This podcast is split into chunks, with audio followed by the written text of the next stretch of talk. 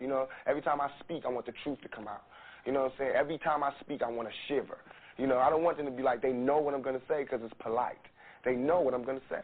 And even if I get in trouble, you know what I'm saying? That ain't that what we're supposed to do. It's, I'm not saying I'm going to rule the world or I'm going to change the world, but I guarantee that I will spark the, the, the brain that will change the world. I think what you're trying to ask is uh, why am I so insistent upon giving out to them that blackness, that black power, that black pushing them to identify with uh, uh, uh, black culture. I think that's what you're asking. It's, it's, I have no choice over it. In the first place, to me, we are the most beautiful creatures in the whole world, black people. I mean, and I mean that in every every sense, uh, outside and inside. And to me, we have a culture that uh, is surpassed by, by by by no other civilization, but we don't know anything about it. So again, I think I said this before in the same interview. I think uh, at some time before, my my job is to somehow make them curious enough or persuade them by hook or crook to get more aware of themselves and where they came from and what they are into and what is already there and just to bring it out. This is what compels me to compel them. And I will do it by whatever means necessary. I am your host, Montoya Smith, aka Black Socrates, along with special guest co-host Oshun Ojo, and welcome to the Mental Dialogue Talk Show. We are the return of intelligent radio as we ensure the free flow of opinions and push the envelope on the questions America's afraid to ask in the mainstream media. Good morning, Oshun. Glad to have you back in this thing with me. Uh, how are you doing, Queen? Good morning. Everything is beautiful. I'm so glad to be here. Great, great topic this morning. Although I'm a bit biased, but yes, I'm I'm excited. well, I want you to be biased, and, and I only say that yes. because I, I, I try. You know how I do. I try to bring on people with different viewpoints. So between myself and yourself and our special guest, uh, I think we're going to uh, hash this thing out, you know, very well, if you will. But let's go get ahead and get our, our guest introduced before we actually let the cat out the bag on today's show. Um, I got um, returning guest Mark Anthony. I'm gonna start with him. I'm gonna save my first time guest to last on this one. So Mark Anthony, if you will, um, King, say hello to the True Seekers. This brother is from the Black Men and Cigars podcast, longtime mental dialogue member. Uh, so thank you, King, for being back with us, if you will, um, or black with us, like I like to say. Uh, with that said, King, if you will, say hello to the Truth Seekers and introduce yourself and give a little bit of your background. Hey, how you all doing? Uh, this is Mark Anthony. Um, like you said, I've been with the mental dialogue community for, I think we going on like uh, 10 years at this point. Um, background is in uh, uh, undergrad in psychology, master's degree in organizational leadership, work in the business sector for IT recruiting, and uh, like you said, has a Black Men and Cigar platform um, in which we just had uh, professional black men just constantly having conversations uh, that we usually have behind closed doors, just kind of putting it all out there without uh, giving you too many of the secrets. nah, sounds good. And without further ado, I'd like to introduce this brother, Frank Rivers. Been following him a long time on social media. Views from the man cave, if you will, King. Say hello to the truth seekers and uh, intellectual outcasts. I'm now starting to refer to uh, people that listen to this show for those who are, you know, looking to have some different type conversations than what you typically see on social media. And that's something that you do very well, if you will, Frank. But if you will, say hello to the truth seekers and give people a little bit of your background as well. Absolutely. Um, good morning, everybody. I hope you guys can hear me. Um, I am Frank Rivers. I'm the host and creator of View from the Man Cave. Um, that is my channel on YouTube where I talk about any and everything related to masculinity and manhood, uh, responsibility and respect, um, provision and protection. Um, I'm here in the Washington, D.C. metropolitan area. I'm a federal law enforcement officer by trade, um, military vet, Army vet, all that good stuff. So I'm just here, man. I'm thankful for the invite, and I'm happy to be a part of this discussion. I think it's going to be, I think it's going to be fire. So thank you for having me. No, absolutely. Oshun, if you will, Queen, um, share any of your background as well. And then you mentioned you might be biased again on um, the dialogue. Is know, for those who are first time listeners, uh, something that we specialize in is open dialogue, and you know some people may mention that, but we mean that to the fullest. Um, you will be heard. We also will open up the phone lines and allow you to jump in. We we want you to be passionate, but just be respectful to one another, and that's what we do very well. We do hard conversations on race, sex, and culture. But Oshun, if you will, if there's anything you want to share in your background, because I forgot to ask, uh, let's make sure we get that get that out real quick before we go into this morning's topic. Um, yeah, sure. I'm Oshun Ojo. I'm known as Oshun Ayabeji Shango on social media. Um, my background, my education is in pharmacy. I'm a clinician of 25 years, but I'm also a techie of about 20 years. About 20 of those years, I've been doing healthcare informatics. Um, I'm an aspiring author. I'm a, also a lifelong grassroots organizer and a community activist. Um, I'm Pan African. I'm an African womanist. I'm a wife. I'm, I'm a mother. Um, the bulk of my activism has been around, um, you know, been political. But these days, I'm centered on bringing STEM training, uh, specifically computer programming, software design and development, as well as um, commonly used IT methodologies like Agile um, to marginalized um, uh, populations, with emphasis on Black girls, since Black girls and women are so grossly underrepresented in tech. No, I love it. So if you're a first time listener, um, as you see, I bring you experts, but we do have the smartest audience in all of radio. So again, we will be opening up the phone lines after this first break. But to get started, I'm gonna start the way I normally do. One twist is I'm gonna answer the question first, uh, which is a pretty simple way we start uh, for all of you that are listening, and I mean, all of you as guests, if you will. So our start is always pretty simple. We're gonna go to a quick break and we'll get hot and heavy into the discussion. But this morning's discussion question we always do our shows in the form of a question, our thoughts, or if we ask the right questions, maybe we'll get to the right answers. But this morning's discussion question what do women bring to the table? And initially, all I like to ask is when I first requested each of you to come on the show, and I said, hey, here's the title. I just want to, if you can recall, what was your first initial thought? And I want you to go too in depth. This is just a quick hitter to say when I first thought it could be um, uh, an emotion. It could be whatever you thought initially without going too deep behind your first thoughts. Uh, but again, I'm going to answer this first, and typically sometimes I don't answer it this way or I'll go last. Um, but I just wanted to highlight or start. I've uh, been seeing this question float around for, I guess, a few years on social media. Uh, and I guess it was visited, you know, in a sense prior to social media, but didn't really hear a lot of this years ago. And so what do women bring to the table? My first initial thought has always been somewhat of a silly question to me because it didn't register. I've never thought to ask that to women. That's always been my first thought. I don't think I've ever moved off of it, even though I've watched some of these conversations. So that's my initial thought. Uh, Mark, if you will, what was your first initial thought when I said, hey, bro, can you come on and be on this show with this question? What was your first initial thought? Um, my first thought was really just to inquire with women, um, and then ask them what about this question.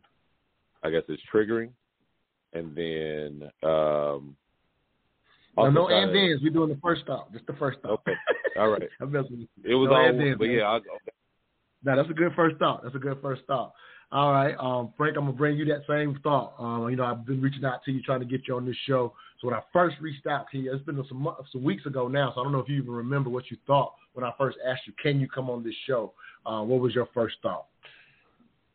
Um, actually, I agree with you. I share the same sentiment. Um, it's not something that I've ever asked um, a woman in my entire life, and I've always been a person who who believed that even if I did ask a woman that um, you know, she could lie. You know, she could present herself to be something that she's really not. So I've always been somebody who was focused on what someone does and as opposed to what they say. So so yeah, I didn't but it's not something that I've ever asked anyone before. No, it makes sense. And Oshun, because you are the catalyst for this show, um, you wrote a riveting post um, about a month ago on this very topic. Um, again, not going in too deep, but when I said, "Hey, I really called you and said, "Hey, you're the reason for this show. You know, you are a regular Queens of Intellect member. For those that don't know, I always keep a woman on every show with me. I got a circle of, of queens I call the Queens of Intellect. Keep me in check on this show. And so I said, oh, Oshun, you're perfect for this show. And so I know you laughed, so that might have just been your initial thought. You thought it was funny that I reached out to you. But what was your first initial thought? We're about to go to break, so don't go too deep with it. But what was your first initial thought when I said, Can you come be on this show, Queen? I did laugh, but my initial thought was um, women are the table. Hey, I love it. All right, that's perfect. We're going to go into a break. When we come back, we'll get hot and heavy. I'll give out the phone number to open up the hot, uh, open up the uh, phone lines when we come back. We'll be right back. You're listening to the Mental Dialogue Talk Show, where all I ask is that you think.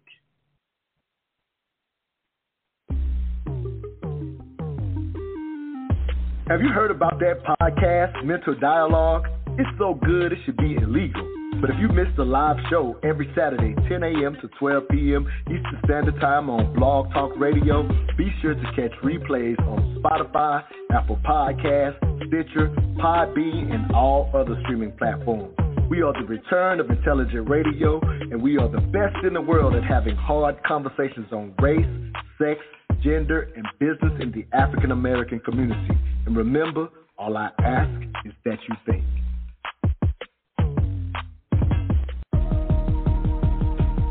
Join us on the weekend of April 29th through 30th for the Quilombo Family Fun Fest. This event has something for the entire family with classes in African dance, art, drumming, cooking, martial arts, and many others. Quilombo Academic and Cultural Institute hosts a series of virtual fun, games, and engaging classes in order to raise money for their students' tuition and competitive salaries for their teachers. Quilombo Academic and Cultural Institute is an African Center accredited school in Decatur, Georgia. Quilombo's mission is to foster an academically excellent and culturally relevant education that produces students who are equipped to succeed globally and are committed to social justice. For more information or to become a sponsor of the Quilombo's Family Fun Fest, please visit them at quilomboschool.com. That is quilomboschool.com. K I L O M B O school.com. Welcome back to the Mental Dialogue Talk Show. I'm your host, Montoya Smith, aka Black Socrates, along with special guest co-host Oshun Ojo, our special guest Frank Rivers, and Mark Anthony. For this morning's discussion question, what do women bring to the table? Mark, I think I'm going to start with you uh, because you said something in particular. You said you were wondering what about this question um, was triggering for women. I thought that was a, maybe an interesting place to start because, um, as um, myself and Frank said, it's not something that I've ever, ever thought to ask women. But as I've seen some of these dialogues take place, uh, it definitely takes place in a couple of veins. And I'll say from time to time, I've even saw maybe even women relationship coaches or people that I follow explore this question. And I was actually surprised at their viewpoint. And and it was it was kind of worth listening, if you will, from hearing it from some of the women, but for the most part, um, I don't see it happen in a vein where I feel like there's something coming out of it, you know, that's as of good. But I was just curious about you saying, what about this question is is triggering to women? So if you could further explore that thought, let's start there, King. All right, I'll say uh, growing up in the '90s, this is a question that I heard often, but never from men. Um, so I heard it throughout the '90s. I hear heard my mom, my grandmother, not not necessarily my grandmother, but my mom and her friends having these conversations among their friends about what men bring to the table, and there was this analysis about it. However, it seemed to have quieted down for a while, and, and now it's resurfacing, but it's on the opposite side. It's on the side of men asking the question um, as women get more into, as women prioritize their careers and have that success in their careers, uh, they start leaning away from more of the traditional aspects. Um, and so while people are searching and dating, it's a very straightforward question, but it also isn't a question that originally uh, started with men asking it. So I, I wanted to know what about this triggers triggers you. What if, I've, I've literally heard women that said they're triggered that don't like the question that think is disrespectful to even ask. And my notion is it's not a question that started with men, but now it's circled back and men are asking the question and it just doesn't fit well with women. So it was just that inquisition. Now that's a fair inquisition, and, and the fact that it's flipped to to women, if you will, is is my guess is where we'll find the answer to your question. But we have a queen on the on the um on the um panel, so if you will, on the show. Um, so I'll let Oshun, you know, answer that question because it sounds like Mark is sincerely asking, uh, you know, just out of curiosity, why this why is this question so triggering for women? So Oshun, we'll let you speak for all the women of the of the world until some of them call in and give us their, their answers as well. Go ahead, ahead. Uh, I want to pre-qualify by saying I cannot speak for all the women in the world, but I do have my very own, um, very deep opinions about this. No, I brought you on to um, speak for all the women in the world, Oshun. That's what I brought you on here for. Don't be disqualifying uh, yourself. No, you, yeah, I need to disqualify myself on that one. Uh, if, if you see my social media and how women uh, spar with me on this, then you would know that I do not um, echo what a lot of women think. But um, I think the brother asked a very um, legitimate question. And what I'll say to that is um, yes, I believe that he's correct. It did start with women asking what men bring to the table, but it wasn't all women, it was black women. White women never had to ask that. Um, in the 90s, black women were traditionally, by this point, heads of households. We were the, the earners and the income makers. And men were largely liabilities to us. And so that's why black women ask, what do what do uh, men bring to the table? Because men were not bringing much to the table during that time period. We had gone from a time where men may have been. I don't think black women have ever in this country had the benefit of men being um, traditional earners and bringing the table to them to women. Um, black women have traditionally, because of the shared dynamic that we have in this country, we have always traditionally been partners to black men. We've always worked outside of the home. Um, when, we, we were in the fields together before, and then after emancipation, we worked and we brought things um, home. Uh, we haven't had the same luxuries that white women have had, so we had to ask those questions.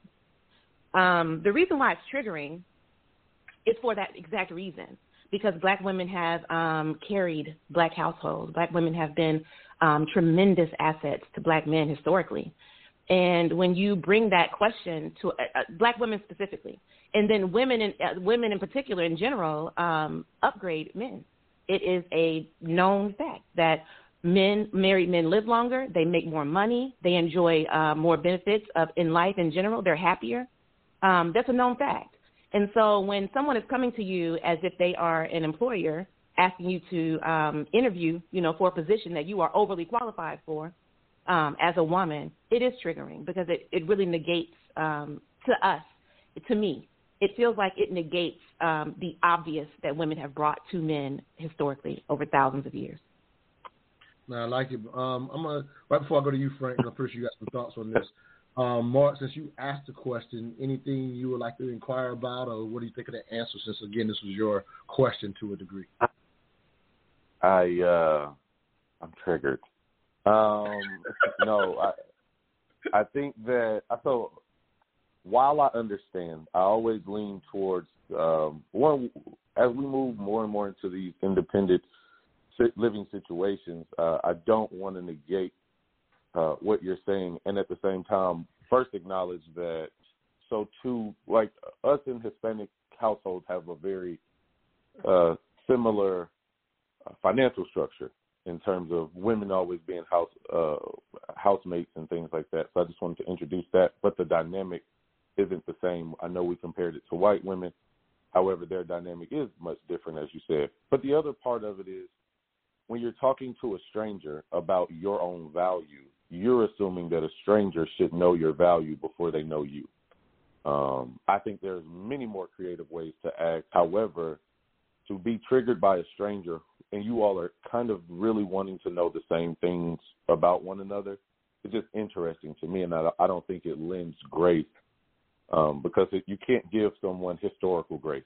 I can't give all black women the same. Uh, I can't give black women as a blanket all the same uh, credit because it just it, it, at that point, we might as well say, "There's no point in getting to know you. I can just point you out. I know you're going to upgrade me just by virtue of being a black woman," which I it, I just can't do it. It it wouldn't behoove anybody to do it, especially the way we date now and the and the way we go about things.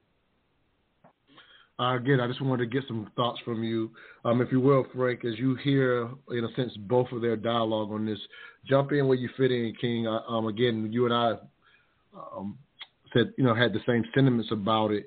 And um, again, there's a degree of silliness, silliness in even asking this question, and I think that'll give us some context to even um, help Mark out from his perspective. Because individually, I hear where he's coming from, but there's silliness in the question, in my opinion. I want to see where you landed with on that. Absolutely. Um, I think there's a degree of silliness to it because I think what And I don't want to speak for for black women, and I don't want to assume, but from where I sit and from what I hear, I think that, and this is my personal opinion again, I believe that black women don't understand the intentions of the men who are asking this question because I think people feel like you asking me this question really doesn't mean anything because you, uh, you know, there's no, there's not a lot of trust, you know, between us.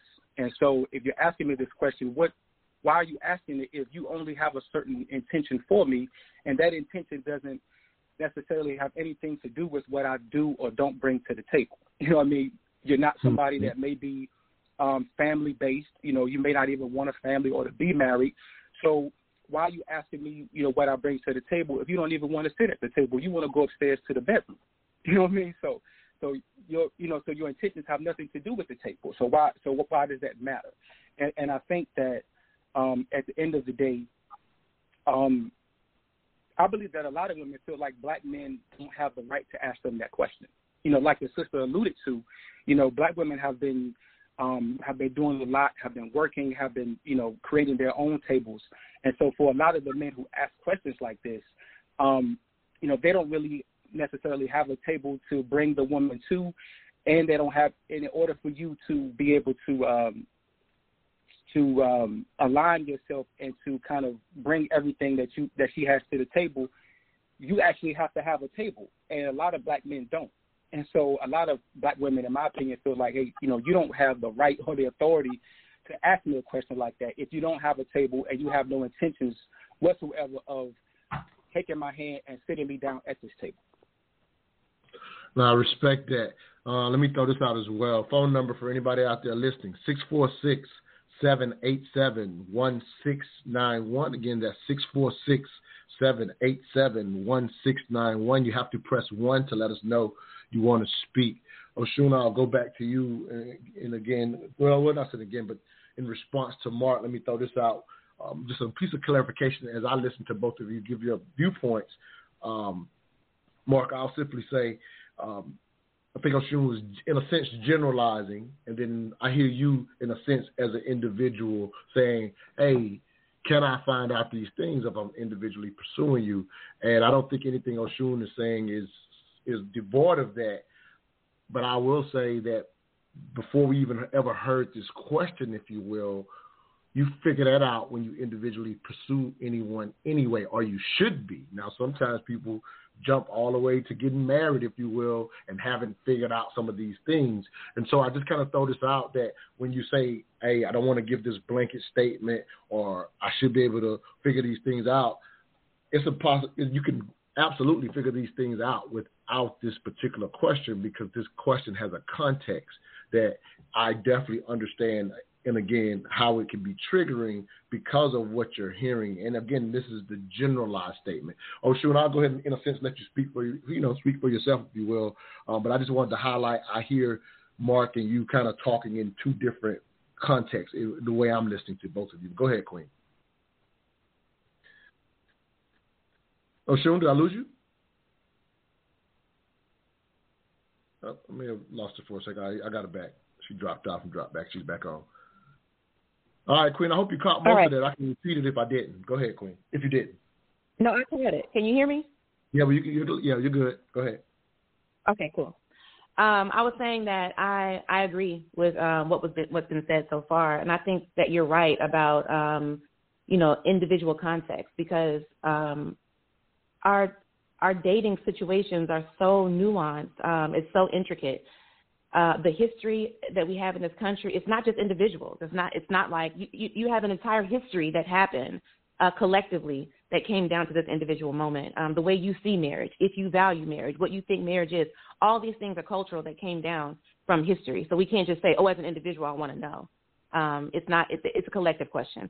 Um, secondary to that, the guy said, um, yeah, there's other ways that you can get to know a person. When you're when you are getting to know a person, you don't ask them um, those kind of questions specifically because you're watching them. Like he said, a person can tell you anything. I can ask you, you know, I, they polled the Kardashians and asked them if they had ass surgery, and guess what? All of them said no. Um, they can tell you anything. When we're dating people, if we're depending on our intention, we're dating them. If, if the intention is marriage, we already looked for a person who has the the things that we need from a, a spouse in marriage or we should. And so my position as a woman who has dated um, is that anytime a man asked me that, number one, he didn't have anything, and um, number two, it was a power play. Um, he was putting, trying, attempting to put me in a position where I was on the defensive and trying to sell myself. Um, again, that's why it's triggering. Uh, makes sense. So, Mark, let me ask you this because, again, I know you very well, again, longtime member.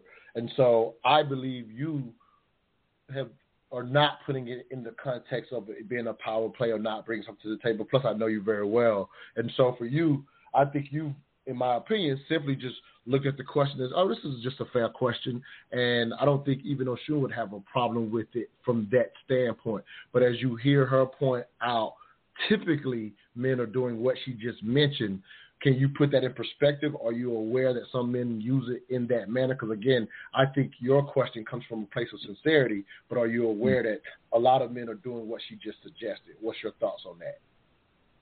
No, so absolutely right. Um, so as I talk to my homegirls and, and things like that, I like I would never personally ask this question. I, I I still don't like the question I understand it. Um, I think that there's what I call next level questions that you could ask. Um, there is the part of, for me, there is the verbal confirmation. So um, I know you all are talking about the observant portion, but I also want to know that what you say is what you do and how you carry that out, which is which is um, I guess it starts with the dialogue. It starts with how you articulate uh, your view about yourself to me which may not be as direct as, as what do you bring to the table. Um, I definitely get it. Uh, I think that also, and I think we're just in a world of serial dating, so you just kind of throw a wide net out and, and catch what you catch. But at the same time, um, I think some discernment comes in. Like if if a guy's asking that question and it's a it's a early, it's usually early in the dating stage, from what I, what women have told me um, you can kind of, if you're intentional about how you're having that conversation, you're going to be able to gauge very early on what his mindset is towards relationships, how y'all, how you all dynamic is going to work out, and if there's some alignment. So, um, again, I'm, I'm with everyone in that I don't like the question, though I try to give people grace and understand why they ask that. And uh. Now that's what makes the Black Men and Cigar podcast, you know, so um, cool because you, uh, you know you do go for nuance, and as you said, even though you don't like it, you're just kind of giving the perspective of okay, if we just put it on the table without every all the context that comes with it, is this a problem? Um, Frank, as you hear this brother kind of navigate um, his thought process on it. Um, I, I, even the idea of him just mentioning um, sometimes I want to hear what they verbalize, even if it could be a lie. Uh, I think there's some, some, validity in that thought. Just wondering what you thought about that as that brother uh, gave that perspective as well. Who was the question indeed. So, yeah, Frank. Oh, sorry, yeah, I'm Frank. sorry. No, you're fine, Queen. Oh no, no, no problem. Um, so at the end of the day, I, I understand the point of the question. You know, a lot of people we're in this dating market and a lot of people have been hurt and a lot of people don't want to be hurt and they don't want to be, you know, lied to or, or led astray. So people are asking questions because they want to know, you know, can we align, you know, do your qualities and do my qualities mesh well with one another because I don't want to waste your time and I definitely don't want you to waste my time. Um, so I understand why someone would ask the question, even if I wouldn't ask it myself, like the brother said. And and, and the sister is is is uh is is right as well. That a lot of times you'll find that the men who ask this question don't have a table. They have no desire whatsoever to have a table, to build a table, or to legitimately bring a woman to that table, to and to have her sit down and partake in whatever you know he's already established at that table. So Um, but I do understand the question, and I do understand um, why people ask it. But at the end of the day, um, people's actions have more weight than what they say. People lie every day. Um, you know, I, I still do understand people asking it because you can tell a lot by um, the way someone responds to a question. You know, if, if they're looking away, if they're fumbling and they're stumbling over their words, if they don't really, if they're saying a lot but it doesn't mean anything. So I do understand there's power in words, but there's more power in how you move. And so I think that we should put, um, you know, more weight into that. But again, most of the people who are asking this question do not have a table and they don't have a desire to build a table. And I think that's where the that triggering energy comes from um, with women. You know, when a man asks them that. No, it makes sense.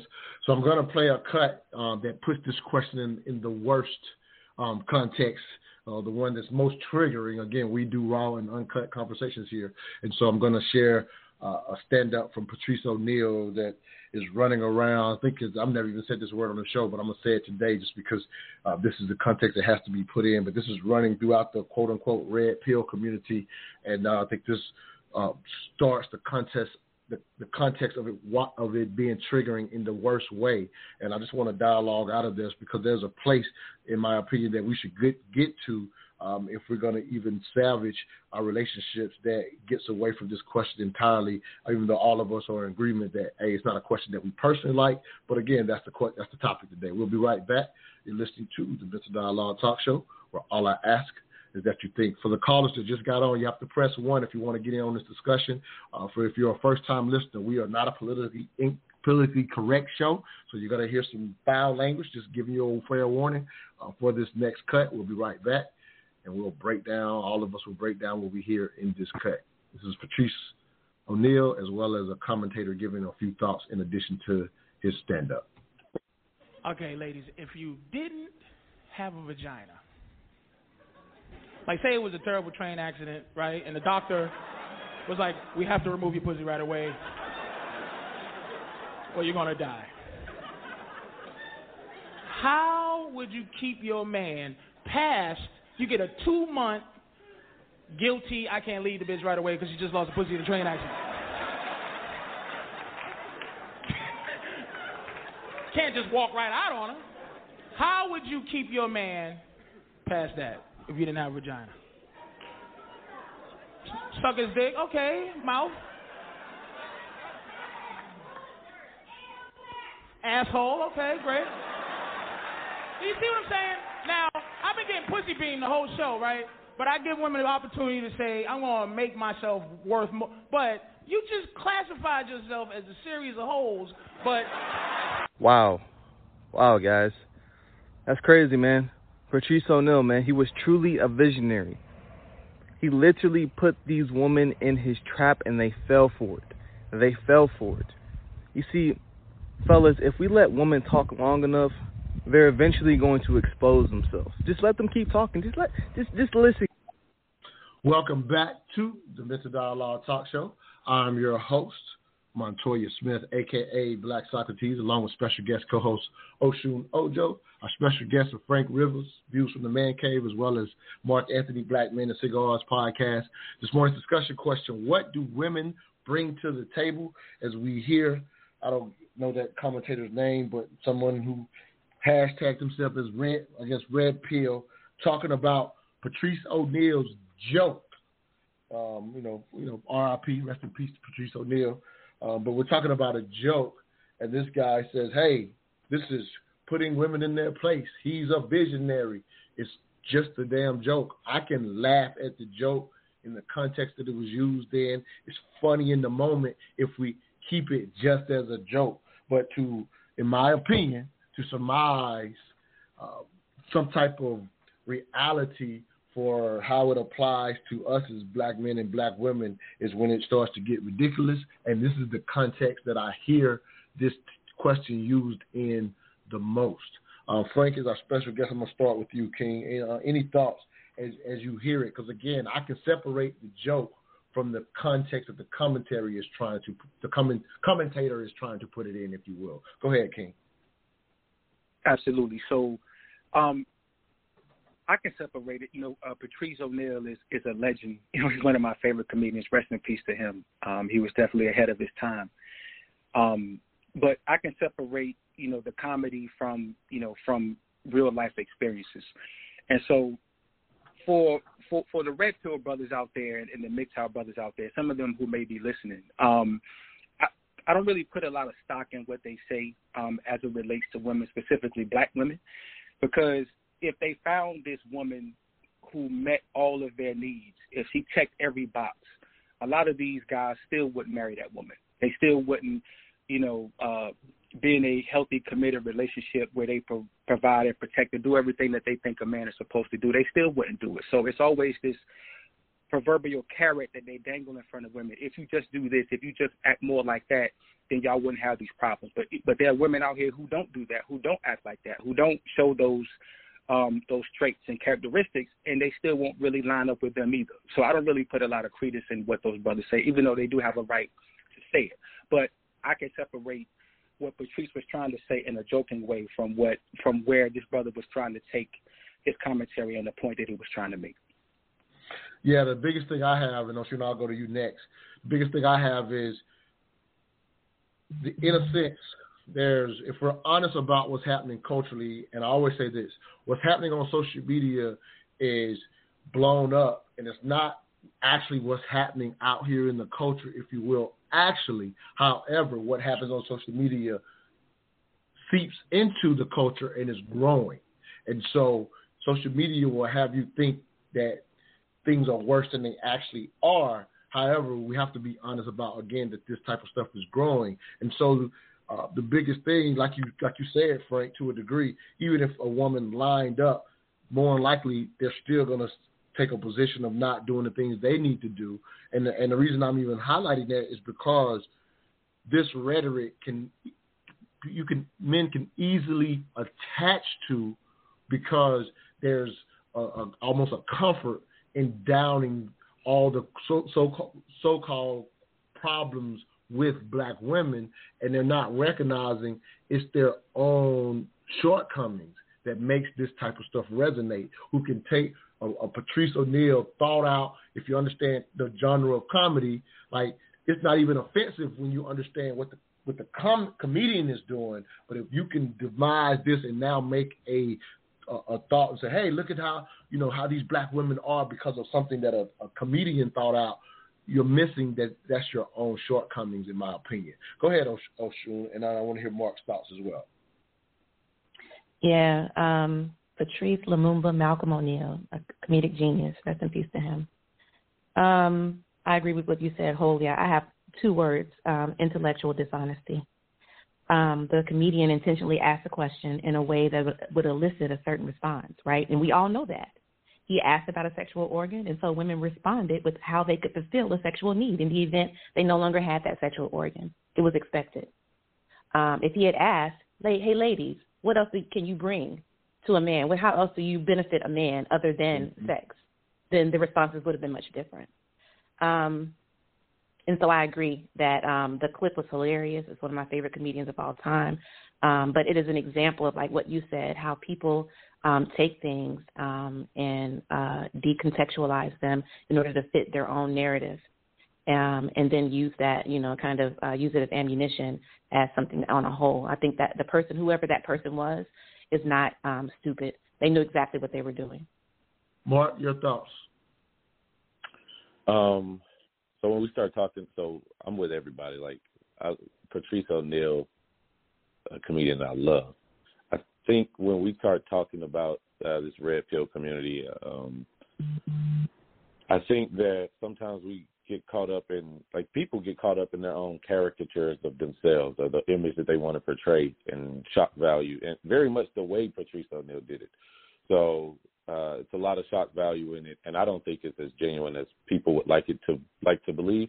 But now that there is a wave of anti, like I guess people trying to stand up for masculinity but really they're standing up for misogyny and objectification of women and and things like this. So what ends up happening is they zoom in on a very small select group of individuals and then make that so large that everyone that you feel like everyone can relate to this when it's just not the reality. You have some people who just sit behind their computers and a microphone, turn it on and get to talking, and then you have a and they just don't even have real life experiences with the beauty of other people, and this goes men and women alike. And or you have those people who just do all of this shit talking, brothers and sisters, and then they go out in the world and they're the sweetest people. They're the most quiet people. They pretty docile. I can't get with that. And my, me and my homie, we talk about this on the podcast. One, we just got to hold, we got to hold black men accountable, especially if you say you want to be the leaders. But then the other part of it is you got to call that out because online it might get a lot of views, but this ain't people's actual experiences. Or if they do, they really just zooming in on one aspect. I might have one bad experience, and we just make it seem like that is. Uh, it, I was traumatized so much by that one bad experience, by getting rejected one time, by really not using the discernment that I'm supposed to have, and going to get the candy instead of going to get the fruits and the vegetables that I needed to nourish me. And and it those people are out there. But if we seek those toxic relationships because that's our desires, then we're going to get those type of results. And we don't want to hold ourselves accountable. So we just kind of throw it back at not our decision making, but this is just what the world is and what the world has to offer. No, I like that. Let me add to your analogy a little bit. And typically, um, I'll say it, it, probably it won't be um, one experience, if you will, that they take and come to social media, uh, but it would be maybe an addiction to uh, uh, that that type of situation. And so, so for them, in their real life life experience, it's several situations, but they're still unaware of, in my opinion, of why they're constantly, in a sense, in a sense, seeking out that. In a sense, I'll say, I'll use your analogy, the bad medicine over the things that actually uh, could could bring about a different experience. Uh, Frank, what you do with Views from the Man Cave is is really a, a basically accountability against all of what we're talking about now. So I'm very interested in, in your thoughts of hearing, you know, what we're speaking on right now. And again, the reason for this show is partly because of something Oshun wrote. We're going to talk about it a little bit later. She's kind of navigating it through it now. Um, but I think the importance of this show is for people to recognize – if you like this question or you easily relate to it, it's something you need to look at. And again, I think you work on that very hard with views from from the man cave. But go ahead and speak on it, King.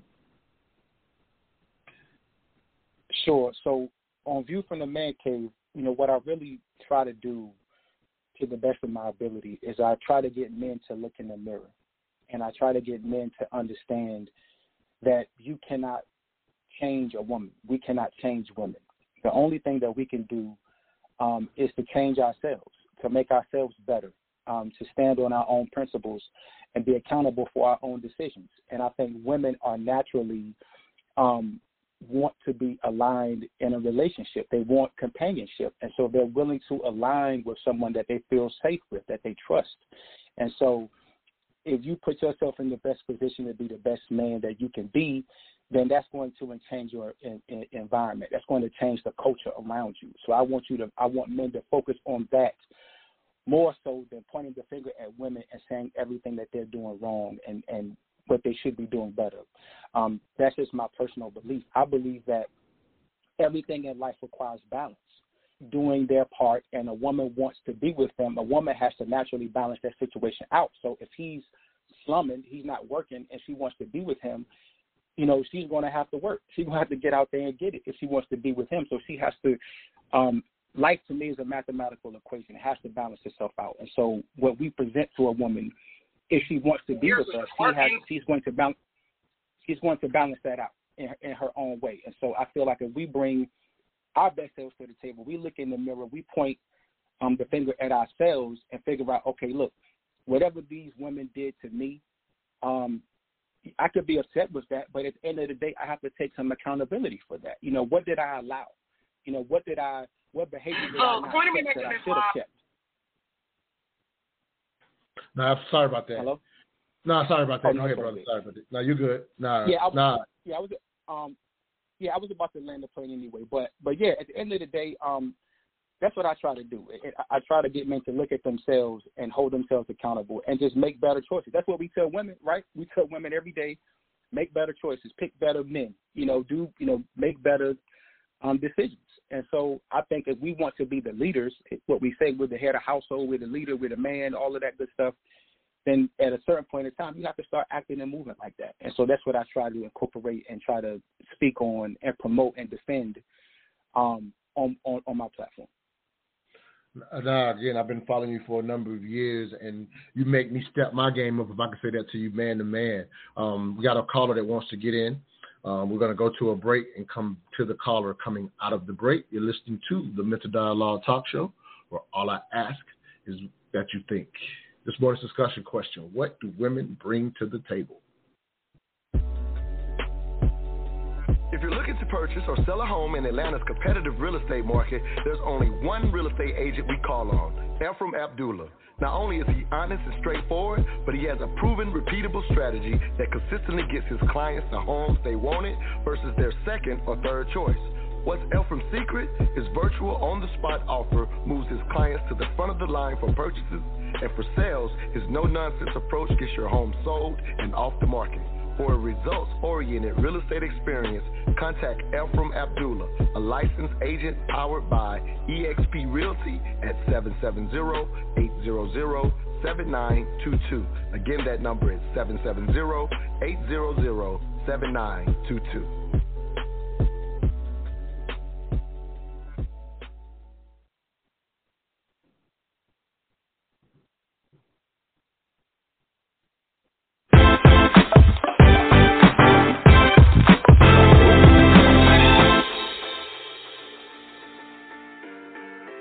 800 7922. all the success stories that we see in traders, there are countless others, thousands, even millions of others, of unsuccessful people who were wiped out. Again, that money had to come from somewhere. These are the first questions that keep you in the game because, again, what trading is not, is not a game. Trading is a practice, is art and science in a way that if you do it correctly, you can make money. This course is designed to help you as a trader, as a young burgeoning trader, or if you've had some experience and maybe some difficulties in trading, to understand the elements that are involved in what makes trading as hard and competitive, and hopefully see some of the success that you probably thought that you would have in the first place. For more information on Blaxe Academy, please visit them on YouTube at Blaxe Academy. That's B L A X E Academy um, hearing great things about those that have stepped into that class. We had that brother on um, earlier this year talking about the opening of Blaxe Academy. Uh, this morning's discussion question What do women bring to the table? Again, I'm your host, Montoya Smith, aka Black Socrates. We got a caller that wants to get in. This is my queen, Ashley, one of my Queens of Intellect members, wants to give us her three cents this morning. Um, go ahead, Queen. What you got for us? Yeah, I I just want to say like the conversation has been refreshing because I think when you think about dating right now, it it just becomes thing sometimes when people are so focused on like what do you bring to the table? Like what can you do for me? And like are are you are you even thinking about this in in the right context, right? Like are you going to the doctor? Are you saving? Are you managing your money? Like why are you worried about my table and what I bring. Like I, I want you to worry about yourself and be your best self so that if we do come together, right? Like our tables line up. We're on the same page. And I think it's just frustrating when you're out here and people are worried about this and and there's no foresight for the future. There's no planning. There's no um to Frank's point like they just want to go to the bedroom. It's not about like what what are we doing in this long term and so i think it's just really good it's refreshing to hear black men that are hearing black women and and really looking beyond this short sighted view on like what can you do for me because if we're if we're working on our best selves and we're encouraging each other and we're both showing up the best that we can like we're elevating each other. So I I don't understand like why you're focusing on my table right now because the person that I am to you and how I show up for you could be completely different. It, it might not be right. Like it, it's about that balance. To his point, where um, what you bring out in me might not be what I bring out in the next person, and vice versa. And so like you can't be focused on the table. We have to be present with each other and and really seeing each other for what we are and going on those actions and those words and building from there. But like, don't be worried about my table from the beginning, like, because mm-hmm. I've been working and doing the things that I need to for myself. So I would hope that you're doing the same. Now, I love the thoughts. Shun, any thoughts on um, with that, from that, um, what Ashley saying? I agree with the sister wholly. I think um, to her point, what she's saying is true. Is that in my experience, when when I was dating, um, men who asked me that question asked it very early on in the relationship. Um, so when we say, "Oh, we can't listen to what people say," we have to, um, you know, listen to their actions. They're really presenting this question as like first date scenario. You sit down. What can you do for me? Um, which is in, what she said. Is it? Um, it seems very transactional in nature. Um, it also, to me, um, seeks to attempt to um, establish a hierarchy. Um, so I mm-hmm. agree with her in that relationships, um, especially now, modern relationships are uh, more about partnerships. And what we're having are two people who are uh, generally, um, I'm, I'm, using the word equal, not to say the same. Um, as the brother Frank said, um, uh, you know, women balance mm-hmm. things out. Women are equalizers, and so when I say equal, what I mean is that we both have things that we contribute to the relationship, and and one balances out the other. Um, and mm-hmm. because of that, we're not in a situation where we are interviewing people for a position where we feel like um, we are we have something to offer them um, and they are they are they're getting a prize is what I'm saying. Um, so I agree with, with what the sister Ashley said completely. That it is so refreshing. Um, I came out transparency. I came to this conversation completely compared to, to Spar um, because of what I have to generally deal with. You know, on uh, by large in person with with men as well as online. but um, as as you said, Montoya, it usually is amplified and exaggerated online, but it's still it's it's a microcosm of the macrocosm. Um, and so it was really refreshing to come to this conversation and have men who even have way different perceptions of relationships than I do agree on this. Like, um, I, I need to record this and and uh, play it on playback, like to infinity. no, I love it. That's what we do here. Um, Ashley, um, if you want to get back in, you know, I'll gladly let you back in. We got some other callers, so I'm gonna go ahead and take care of them. But thank you for your three cents this morning, Queen. All right, um, Frank, I was gonna ask you what you thought on that, but since we got some more callers, let's go ahead and jump them in here as well. Area code six six one, last three three six two. Give us your name, where you're calling from, and your three cents on this morning's discussion. Um, hi, so my name is Ty, um, and I'm calling from California. Uh, I'm so sorry, I'm a bit sick, so I might be like a bit delayed. Um, but so I guess a couple of my three cents. Um, one, I think it's all about context. I think that you guys are saying that, which is what someone might offer one person may not be of use to somebody else. And so it's kind of, it's like kind of like one of those loaded questions because just because someone else values something, that doesn't mean that the next person values that. And if you're listening to somebody that's telling you you should value this in a person, then in a way, you're kind of denying yourself a full range of what might be for you. And so for me, I don't agree with stuff like that. Um, and second, um, I, I think I so one I thought a lot of this was really kind of just like on social media because I didn't I don't deal with that like in my real world and I don't really hear dialogues like that in my real world when it comes down to dates. But I know I've heard people talk about it, but I've always asked people, let's say you have a daughter the people that you listen to let's say your your daughter's in the room this person is in the, room, uh, in the room, whoever the head podcaster is, they're in the room, and they get to teach and educate your daughter, and you have to stand back and listen, and she has to do exactly what they say. Are you okay with it? You can't mm. chime in. Mm, I like that. And so, yeah, and yet I've yet to hear anybody say, "Oh yeah, I let her go the whole way with." No, no, no. I've never heard nobody say that. And so for me, what that tells me is you know that certain things are wrong because you wouldn't allow your heart, the purest thing of your heart, to go through with some of the things that some of these people are asking women to do. You're exploiting fatherlessness. Stop exploiting men's absence. And so, if you wouldn't allow your daughter to go through that, what would make any woman in their right mind believe that this man is truly about legacy? It will want a legacy with you. If he's telling you, oh, no, I wouldn't want my daughter to go through that, but I'm okay with you going through that, and then if you act right, then, you know, you're going to be my woman. No. People select who they feel like would be a great mother to their children. And so if they wouldn't allow their own child to go through that, why would you put yourself in that position? Don't go for it. And learn how to get up from the table and just go away. People will stop treating you a certain way if you get up and stand up and go. I love the thoughts. I want to hear, yeah, absolutely. Thank you, Queen. Um, Mark, any thoughts um, from sure. you, brother? Oh, a lot to dissect. Um, so sorry, and I'm uh, so sorry. I'm long-winded. I'm so sick. No, you're not, Queen. Don't apologize. You, we just Oh no, what no, we do. it's not not just No, it's not you. that at all. It's not to that. He's he's been listening to a, 45 minutes of information, not just what you had to say, Queen.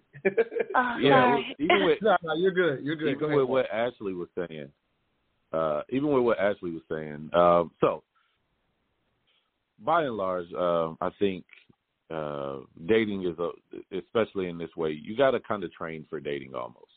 You're going to endure a lot of different challenges, a lot of different people, a lot of different backgrounds, and so I like to play like as a as a man, I do try to take the reins of the date and the dating process because it just allows me to intentional about it. I know what I'm looking for. if somebody else comes and they're not really prepared to date, to have a good time, to ask thought provoking questions, that's fine.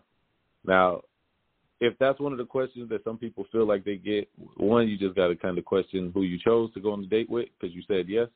But the other part is answer the question, keep it moving. Like I, I, to me, things like this get very simple. And even if if it's a series of questions like this, then I get it. And you can at any point you can say, hey, look, um, just communicate effectively. Um, I think that's a part of the question is communicate effectively to me what I'm getting myself into and what can I expect. But the other part of it is if that's something that you're not comfortable with, just say, hey, let's play let's play this out and then we'll see if you find that value in me as opposed to me going through this Q and A. Let's just let's just go through with how we're gonna date.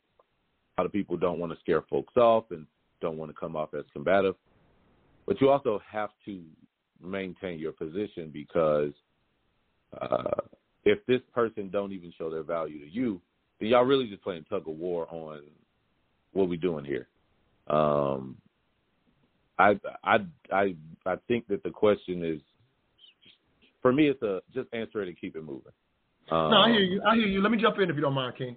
Um, so, Yeah. so yeah, and and because I still, and which is fine, and it's, it's good, and it's good that you're doing this again because people are listening with, from different perspectives. And so for you, um, I'll say this to a degree, it's relatively narrow to the question specifically, and and that's fine, and that makes sense. I, I think that's good advice if you're going to be specific about this question. Uh, I think the bigger context that we're moving into, and why I think I hear Todd going, is just from the standpoint of how this aspect, this just so happens to be the question, if you will, that is now moving us into the dialogue of this dynamic of what we're seeing online, or as I hear Ty say, you know, she doesn't have this experience in her in her in her real world. Um, I would equate that to being um, just based on listening to her speak, uh, the, the her own experiences. It doesn't surprise me that she doesn't see this or hear this a lot in her real world. But there are some people that are triggered and doing what we heard that commentator do at the uh, at the 10:30 mark, right? That are actually using this type of stuff to uh, uh, to basically trigger or, in a sense, make money online with this type of stuff.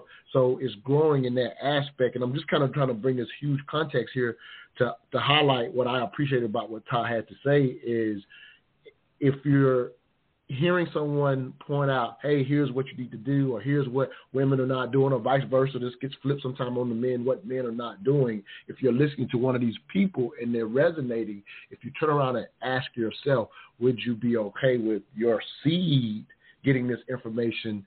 And if there's a conflict on why you're resonating it with it, but you wouldn't allow your seed to get it, that's where the, the need to be honest is. So I really appreciated um, her three cents in that sense. Um, Ty, same thing for you. If you uh, thank you for um, giving us your three cents. We're at the top of the hour, um, but if you want to get back in, come off the one and back on the one. Um, area code four one six. Um, I see you. We'll get you coming in out of the break. We are at the top of the hour. We'll be right back. You're listening to the Mental Dialogue Talk Show, where all I ask is that you think. We'll be right back with this morning's discussion question What do women bring to the table? If you're online, the number to get in is 646 787 1691. Again, that's 646 787 1691. We'll be right back. You want to know what's more important than throwing away money at a strip club? Credit. Hey, where did you get that hat and t shirt? I like that. Oh, I got this at moneymotivation.com. It's fresh, right? Yes, and I love the message on it too. You are the hustle, huh? That's what the shirt says. I am the hustle. They embody the entrepreneurial spirit, and what I like the most, it's more than a brand, it's a lifestyle for those who want to put in the work and expect to have the finer things in life. I also follow them on Instagram. Check this post out. If you believe money is the root of all evil, you're using it wrong? Or how about this one? Excuses make zero dollars an hour. I like those. What's their IG? At moneymotivation.co. But do they have any ladies' gear? Yes, you're going to love the clothing line they got for the ladies. Matter of fact, pull up their website, moneymotivation.com, and I'm going to get you a few things so we can both look like money. Everywhere I go, go, and everywhere I be, be, I don't even talk, talk, they still know it's me. Cause I look like money,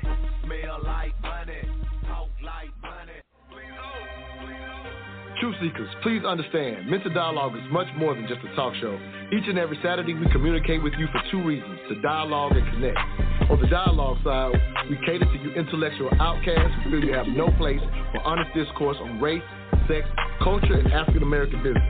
On the Connect side, we've created a community where you can connect with experts specifically in finance, whether personal or business, and mental health, whether it's trauma or to optimize performance along with all the other skill sets from other MD community members.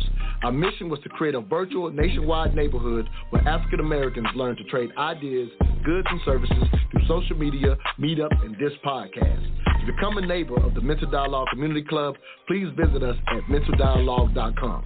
We are better with you than we are without you.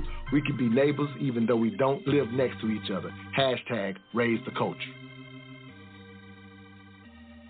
Welcome back to the Mental Dialogue Talk Show. Again, I'm your host, Montoya Smith, aka Black Socrates. I will tell you the website is down right now for construction. If you do want to support what we're doing, Intelligent Radio, the return of Intelligent Radio, keep us on the air by becoming a member at mentaldialogue.com. Hopefully, we'll have the website back up this week. This morning's discussion question What do women bring to the table? Special guest co-host Oshun Ojo, our special guest of Frank Rivers, Views from the Man Cave, as well as Mark Anthony, Black Men and Cigars podcast. And so I want to um, continue what we're talking about. Frank, um, any thoughts before we go to another caller? We got another caller that's trying to get in as well. But any thoughts on anything that you heard in the last segment that stood out to you or that you want to point out, if you will? I do, but I, I would love, you know, for the uh, next caller to come up and, and kind of chime in. I, I can Okay. I can kind of add on. Um, All right, sounds great. later. All right, sounds great. All right, let's go ahead to 416 last three one one nine. Give us your name, where you're calling from, and your three cents on this morning's discussion.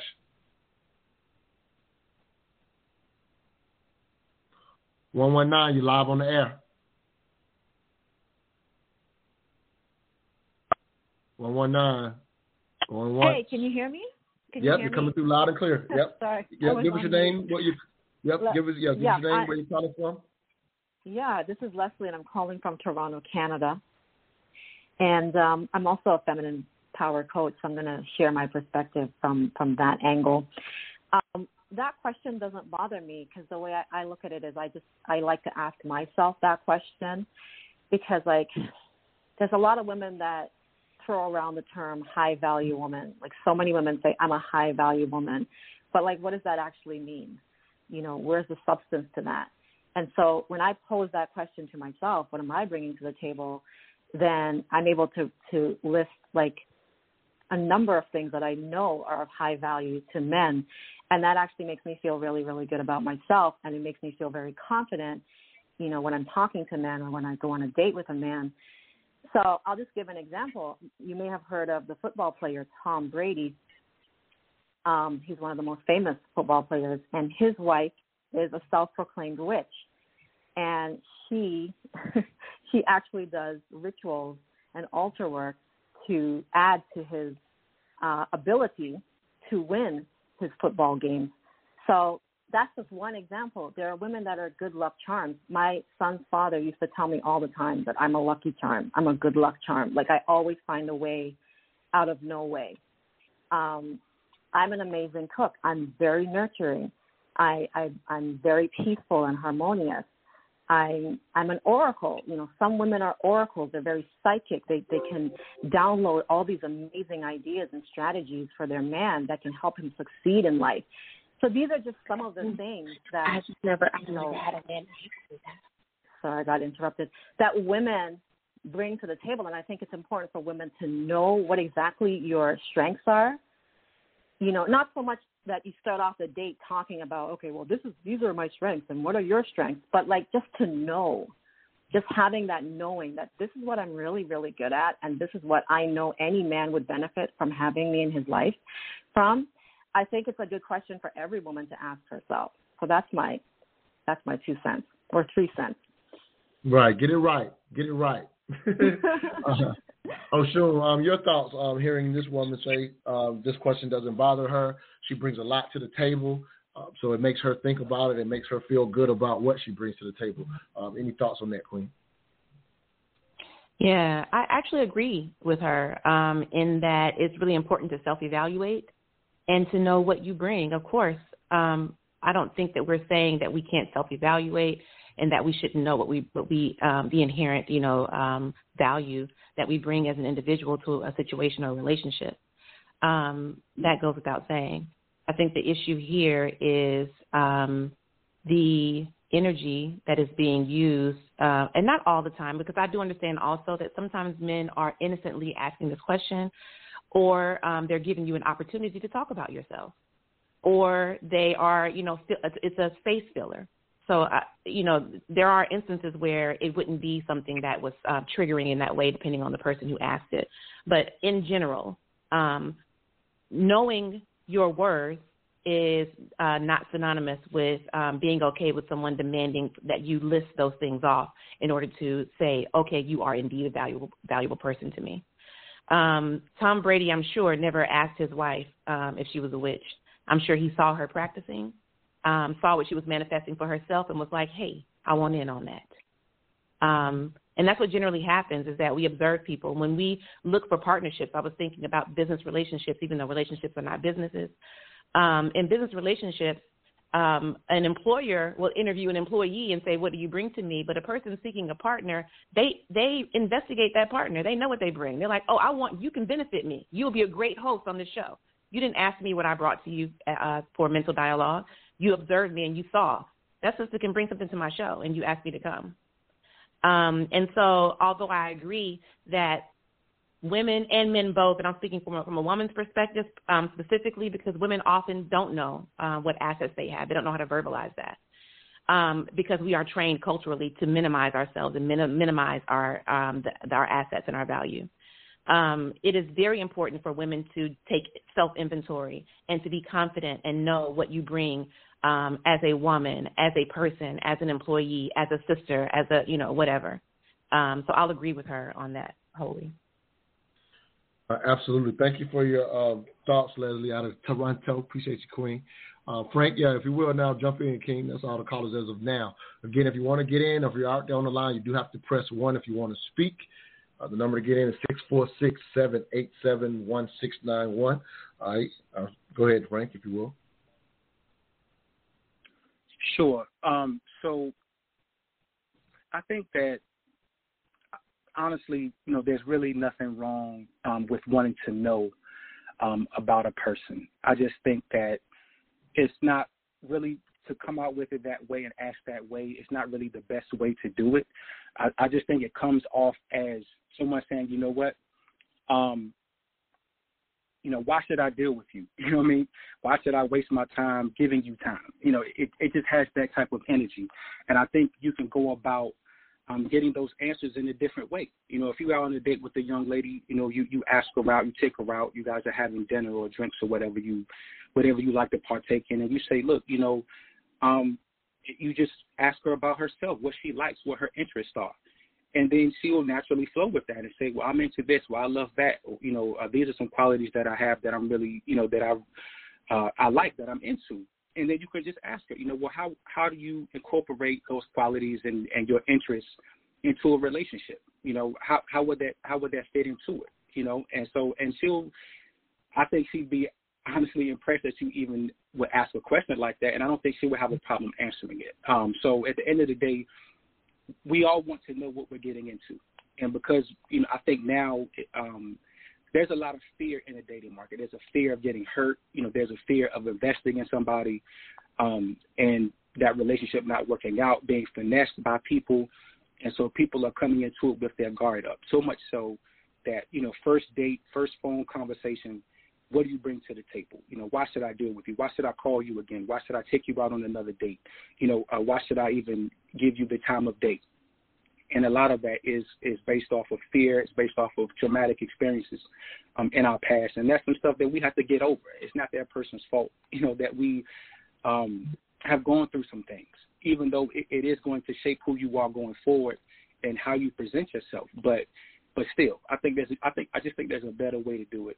Um, and I think men who who ask that should just focus on making sure that you have a table worth her sitting at You know what I mean? If, if you're going to ask that question, I think it's at least fair to have a table.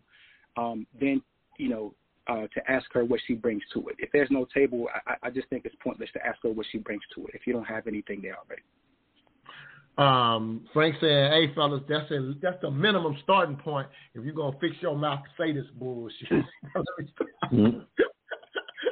but, but how, how, about this though? Let me get into a, a, bigger context here for the caller that just got on. If you're trying to, if you're just listening via the phone, no problem. If you want to get on, you do have to press one. Again, for the online listeners, if you want to get in on the discussion, 646-787-1691. Uh, I want to talk about something that Mark said early on, just talk, giving his life experience of hearing this question. And I didn't think about it till he said it. Um, but yeah, like himself, I remember um, you would, you know, in a sense, what does a man bring to the table? That was kind of the con- only context as you were hearing it in. And I've always, for the most part, I, to a degree, would say that that question has always been around, even if it wasn't worded that way, just because of the expectations of the past, in a sense of what a man would bring, to, you know, to the relationship or whatever. So it was kind of like this expectation. And so I think that the transition to now turning around and now asking women, um, Frank, I, let's see what you thought, hear your thoughts on this. But I see some, so a little bit of weakness in that that question is even transition, uh, because I, I, can agree with Mark in the sense that maybe in the 90s it was getting hot and heavy, and to a degree it was this aspect of, in a sense, when you think about collectively uh, African Americans' opportunity and males in particular. There was this dynamic of, uh, you know, what's the opportunity for men, and so as women, as as Mark I think said correctly, as women in a sense we're advancing in in general within the career career, career uh, world. It became a kind of a question of, okay, I've gotten this, so brother, you know, in a sense, what do you bring to the table? And I think some of what we're seeing now for this question being flipped is somewhat collectively some years of hurt of maybe not being able to bring enough to the table. And now some of those same men are latching on to this new version of the question to almost say, despite all these things you may have, Queen, what do you bring to the table other than your sex, if you will, or other than your career, which to a degree men historically haven't really to a degree cared about that as much. And so I think it's a level of weakness that's transitioned specifically for those who basically are wanting to tear down some of those same women who are generally speaking asking that question in the past and it was it's been used to tear them down. Your thoughts on that, Frank? Let, let me say Fact, this. I'm sorry, um, brother. I got I didn't realize I talked this to the break. I got to take care of my sponsors. So let Oh, me do a break problem. and have you answer that coming out of the break. All right, sorry about that. I didn't realize it was the break. We'll be right back. You're listening to the Mental Dialogue Talk Show, where all I ask is that you think. Again, for the caller that just got on, you do have to press one if you're trying to get in on this conversation. All right, we'll be right back. You're listening to the Mental Dialogue Talk Show, where all I ask is that you think. Join us on the weekend of April 29th through 30th for the Kilombo Family Fun Fest. This event has something for the entire family with classes in African dance, art, drumming, cooking, martial arts, and many others. Kilombo Academic and Cultural Institute hosts a series of virtual fun, games, and engaging classes in order to raise money for their students' tuition and competitive salaries for their teachers. Kilombo Academic and Cultural Institute is an African Center accredited school in Decatur, Georgia. Kilombo's mission is to foster an academically excellent and culturally relevant education that produces students who are equipped to succeed globally and are committed to social justice. For more information or to become a sponsor of the Kilombo's Family Fun Fest, please visit them at kilomboschool.com. That is kilomboschool.com. K I L O M B O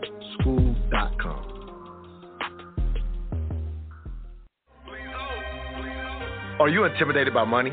While this is a question most people never think to ask themselves, but when forced to think about it, many people realize they have unrecognized fears that truly affect how they deal with money.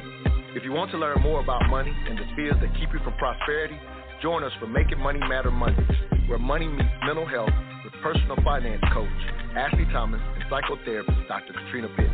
Every second Monday of the month, find out if you're intimidated by money and what to do about it.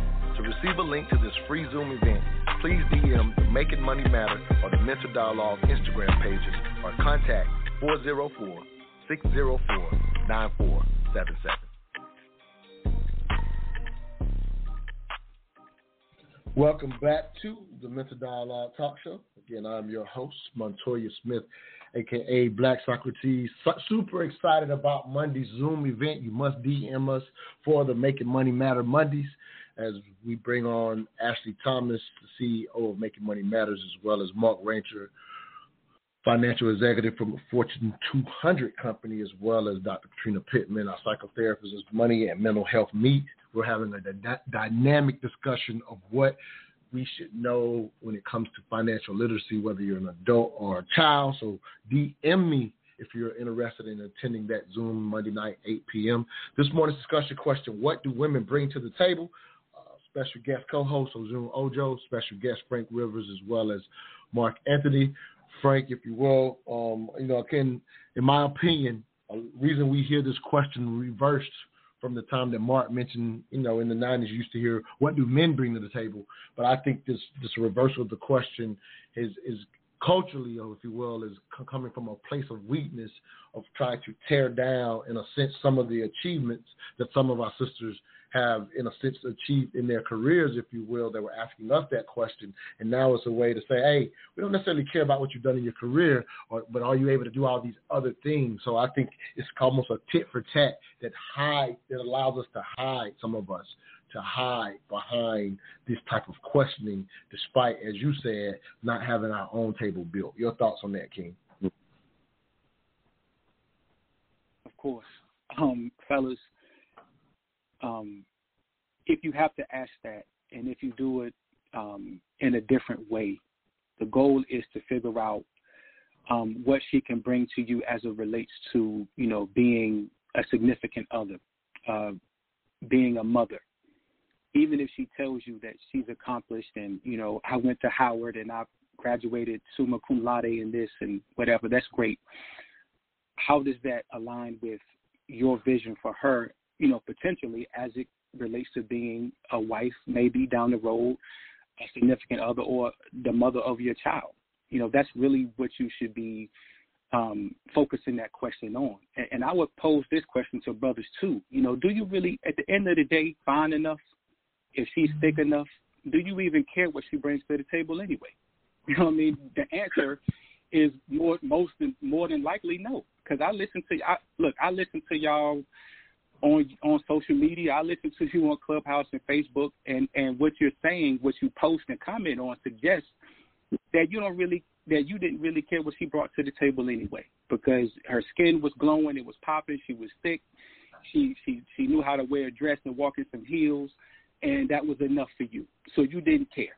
You know what I mean? Our relationship resumes don't really support us caring what she brings to the table, regardless. You know what I mean? Because we just like we say women do, as men, we tend to overlook things for people that we, for women that we like, that we're really into. We overlook those flags. So even if she says, you know what, I absolutely bring nothing to the table, or nothing to the table that you want me to bring, are you willing to walk away if she's if she's that fine, if she's that attractive? And historically, and you know, from what I see on social media, the answer has been a resounding no. So what are you asking her for anyway if you're going to look past it because she's just that fine or that or that attractive to you? Hey, hey, what they hey what they said probably about about in the last decade, hoes is winning now, right? I, city, city, season of city the girls, hoe is, is upon you. You feel me? So so like so to your point, if you will, right? To your point, Frank. But Oshu, uh, I, I assume again, um, Ashley mentioned this. This, this conversation is refreshing. Um, again, I, I, you came here, you know, I'm pretty sure you came here with your AK ready, you know, extra ammo and everything. And um, right now you have you having to shoot. I don't think you're having to shoot any bullets, but I'm interested in your thoughts as you hear kind of Frank break down his perspective on you know what we're seeing out here when it comes particularly to this question. Then Mark, I want to get your thoughts as well. But go ahead, Ashu. Yeah, I did. I came ready to spar, um, which is a, a lesson for me. Um, but yeah, if I if I use any bullets, it'll be to protect the brothers. They these protect these brothers at all costs. That's what I got to say. Um, yeah. So the brothers made two points um, that were very important. The first one was that um, men. I'm I'm excuse me. I'm generalizing, but we know that all things are not definitive, right? In general, men in Right. general value beauty more than anything else, especially in a certain age range. Even my dad, who who uh, passed away recently, but he was in his 70s. He's that's what he still did. He still looked for women um, who were his um, ideal aesthetic, and I think that most men do that. That's the first thing that they look for.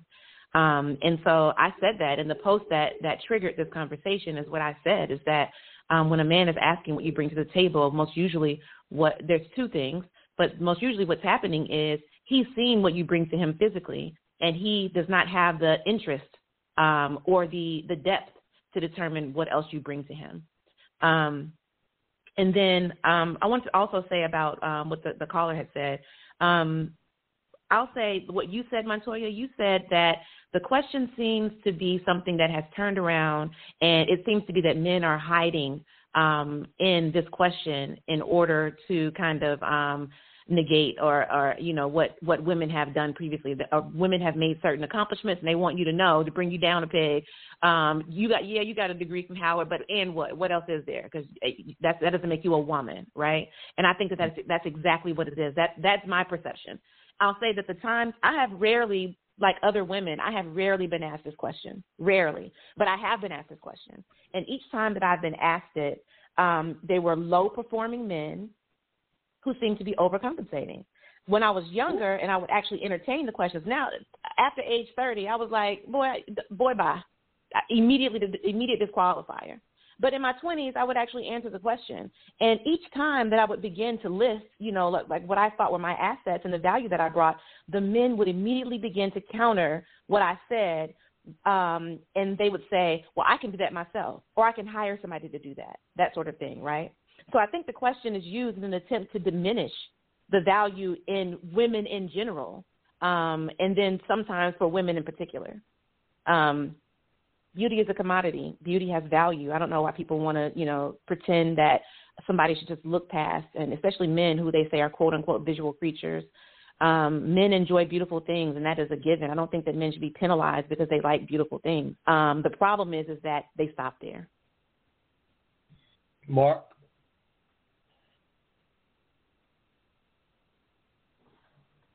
Sorry, my bad.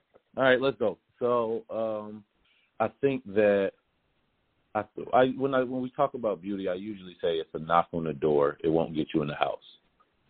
Um, and that's just my perspective because I know some people will let you all through the house just because you're beautiful. Um, but I would I would hope that we don't we don't reduce um, we don't reduce men to just physical. I think maybe I'm spoiled because I'm in Atlanta, so we. And let me, and let me throw this out to- real quick. Let me throw this out, brother, and I'm, and I'm just bear with me. So just know that hasn't been said. And for anybody listening, I want to make sure that's clear. And I know you're going to make another point, but I, I'm always I like I just like for our dialogues to be clear on exactly what's been said. So uh, it was very fair to offer that in general that's a great starting point. Um, like Frank said, let's also admit that, as you just said, some men will go through the house. So that, that's definitely not the point, but it is a value that we do place up front. But obviously, to marry you, it, you definitely need more. So we not, we're not generalizing that. Go ahead and make your point, but that hasn't been said so far. If you heard that, I want to be real clear about that, so that you're dialoguing about what's been said. Go ahead, King. Cool. Um, and I appreciate that. So I want to. I think one of the things that you said, Montoya, was that uh, as men ask the question, I don't. I don't know if you used the word weak or or, or whatnot. I, I said weak at Um, one point. I think it's it's, it's a, there's a level of weakness that I see in that question. Uh, basically, uh, based on everything Oshun just said, is that's the context, and I, so I see it as a weak coming from a weak space most of the times that I see it used, whether it's just simply posed on social media. Go ahead, King. I'm sorry.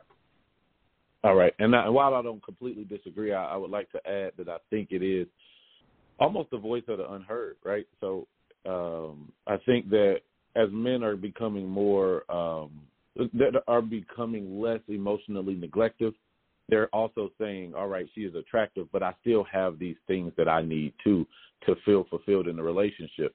And one of the callers previously said, focus on your table. Well, there are men out here who do focus on themselves, but once you start intertwining yourself with someone, it is a reciprocating thing, and you want to know how you're going to be reciprocated. Again, I don't like the directness of the question. I think that a part of it is just, you know, there's ways you can get to that answer, but some people just want to know how are you going to reciprocate in this swipe culture when you're going on, you know, two, three dates a, a week, maybe four or five a month, six a month you want to know as quickly as possible how to get through the murkiness of this dating atmosphere. And um, it's not. If you're asking, is it effective? I don't think so. If you're asking, is it efficient? Possibly. Um, that's just my my my I, my thoughts on that. Let me let me let me give you some credence on what you're saying because I do see this as well, and there's some I think there's some fairness in what you're saying from this standpoint. And myself, consider myself thinking of myself to a degree uh, a little old school. I'm not as, I'm not happily married like a Frank is or whatever. No, she was happily married. By the way, for anybody that's wondering, uh, the you know the, the context that they're coming from. So we're talking to you know two guests here who are successfully married, giving us this context. Uh, but I'll highlight uh, some some aspect again as I watch this thing play out on social media. There is an aspect which I'm old school in the sense, kind of like Frank mentions to a degree. I'll use this word. A woman's essence typically has been enough because of what Oshun said in the very beginning of the show. Historically, our women have more than show improved added to us, even if the initial thing I saw in her was her essence, was her beauty. If if if I brought enough to the table, again, I'm using this figuratively in the past, that as a man, if I brought enough to the table, it was, you know, in a sense, she probably, the old school way, she probably had suitors. So therefore, I would, you know, was willing to step into the competition. I gather her. She's beautiful, and we make this family together.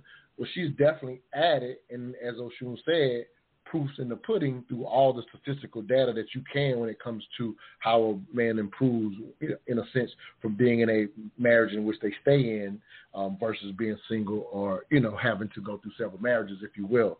So lot of benefit that just in her essence and beauty alone, I've always appreciated just the essence of a woman. However, when you say, you know, kind of working through what else are you going to bring in this culture where it's swipe left, you know, swipe right, if you will. There is an aspect, and I think this is the uh, this is my long road to where it's fair about what you're asking. There is an aspect that some people are buying into the flip side of it to where, in a sense, a woman has to do nothing. While I'm in that old school mindset. There's not much that she has to do, if you will. I actually feel that way.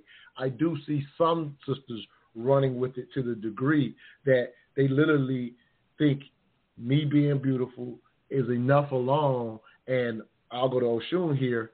They ain't willing to make a sandwich for their brother because she had a post that I think is perfect to highlight at this moment, if you will. Let me go to this break, Oshun, because I definitely want to hear your thoughts about what I just said, and you can bring out that post where a, a sister didn't want to make a sandwich for her, for for her, I guess mate or something like that. I, I I just happened to catch that post, and I was like, oh, I'm gonna bring that into this show.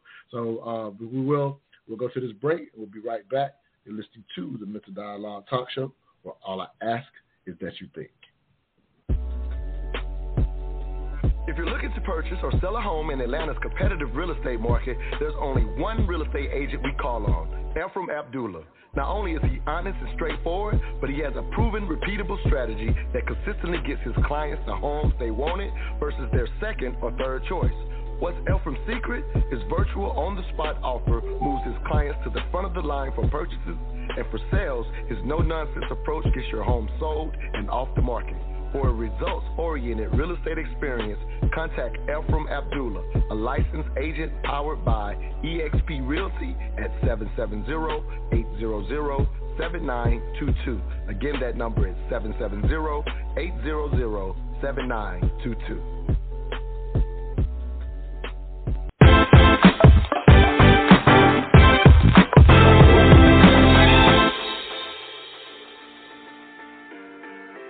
For all the success stories that we see in traders, there are countless others, thousands, even mm-hmm. millions of others, of unsuccessful people who were wiped out. Again, that money had to come from somewhere. These are the first questions that keep you in the game because, again, what trading is not is not a game. Trading is a practice, is art and science in a way that if you do it correctly, you can make money. This course is designed to help you as a trader, as a young, burgeoning trader, or if you've had some experience and maybe some difficulties in trading, to understand the elements that are involved in what makes trading as hard and competitive, and hopefully see some of the success that you probably thought that you would have in the first place. Find Blaxe Academy on YouTube at Blaxe Academy, B L A X E Academy. This morning's discussion question What do women bring to the table? Special guest co host Oshun Ojo, special guest Frank Rivers and Mark Anthony. Oshun, if you will, Mark said, Hey, I don't want no beautiful sister that ain't going to make me a sandwich. Your thoughts, yeah, that's hilarious. Um, that's because Mark values a woman who can make a sandwich. Some men don't care about a woman who makes a sandwich, and that's why you know, that question is kind of um, funny to ask about what you bring because I, I may think that being a chef is something that you can bring to the table, but the man says, I grew up in a home where my dad cooked and I do all the cooking. They don't care. Um, but yeah, I'm, I'm gonna I'm gonna go on a limb and say that most men, um, if they're looking for a wife, they want somebody who at least make them a sandwich. And I, and, and to to get to the post that you were talking about, I think it's less about the sandwich and more about the act of service. Um, mm-hmm from your spouse, particularly being a woman. And black women have, I, I call it the swing of the pendulum. You know, we went from being truly slaves. You hear people online, you hear people in person, they say, my grandmother had 15 kids and took care of her husband and worked two jobs. She washed clothes on the side and cleaned homes and she cooked three meals a day, like literal slavery. These women worked their worked their way into the grave. They had all kinds of illnesses associated with being heartbroken and unhealthy because they didn't tend to themselves. So we went from that to Um, if a woman posted she made a sandwich for her husband on the internet, people were attacking her. And that particular post you're talking about, it was an Instagram post, I believe, maybe it was Twitter that I took a, a screenshot of, where Mhm. um, a woman said something like, um, uh, "Oh, y'all silly women, y'all are getting up and packing your man lunch for the day, and y'all both headed to work." And another sister responded something to the effect. I'm not looking at it, so forgive me if I'm No, you, quoting, you're right. You got it wrong. another it that's right. Oh, okay. Another sister looked at it and said something like, um, uh, absolutely, I'm making my man his lunch. We're saving money. We're trying to buy a house. We got things to do. We got a legacy to build. So yeah, I'm making his lunch and I'm saving, uh, you know, as an, as a show of love and care. And I'm also saving money for us. And then someone else, another sister commented, came and commented and said something like, how come you don't already have your own shit? Why don't you have your own house? Why are you are why are you selling yourself in slavery to only save four hundred dollars a month in, in in food? And if he's poor and can't afford to feed you um fast food every day, then why would you marry him anyway? And just on and on and really attacked her. And there was a long list. I, I took a screenshot of one, but there was a long list of women who echoed that sentiment. Like, nah, I'm not doing anything for a man ever. And so black women have gone from being servants, expected to be servants, and uh, working ourselves into the grave, to the swing of the pendulum, pendulum to the complete other side, where we believe that showing a man any um, act of service is to be subservient to him and to be. We we don't want to do that. We're too strong for that. Um, there there has to be some middle ground, in in my estimation. I mean, my favorite part of the post, and I want to hear Frank's thoughts as he hears, you know, this dialogue. But my favorite part, Queen, was he was like, if I don't want to make the Negro a sandwich, I definitely ain't giving him none. So why? What, what are y'all doing out Yeah, here? and that's what I said. I'm like, y'all sleeping with men that you can't make a sandwich for? Me. Baby, I'm happy to get up and make my sandwich for my husband. What he he earned that plus more. So yeah, I'm like, you you don't have sexual access to me if I can't make you a sandwich, sister. All right, Frank. Um, your thoughts? Because again, I think that pendulum swing is part of the dynamic. Like to a degree, we will have heard something so long or been taught something so long, and unfortunately, this is all part of the resulting from, in a sense, the breakdown of our family. If we're just going to get to the why of it, right? And so some things, even even those who are looking to others or those who are shaming others, a lot of what they've learned has come not just from listening to social media, quote unquote, gurus, but they've been taught it from a young age. You know, we talk about you know that kind of thing. So that pendulum swing has been difficult, and it makes things, in my opinion, more difficult out here in the relationship game. Your thoughts, uh, Frank? Yeah, man. You know, that's funny to me. You know, let me tell you something. I don't care how successful I am or how, you know, how prosperous my household is, man. I, I'm going to need a sandwich. You know what I mean? I'm to need the fixings on it. I'm to need my bread toasted. You know what I mean? I'm gonna need I'm gonna need a drink with it. You know, some cold with some ice in it. You know, some tea, whatever. I'm gonna need that. You know what I mean? Um, you know, and I don't think it's right for anyone to any woman to be above that.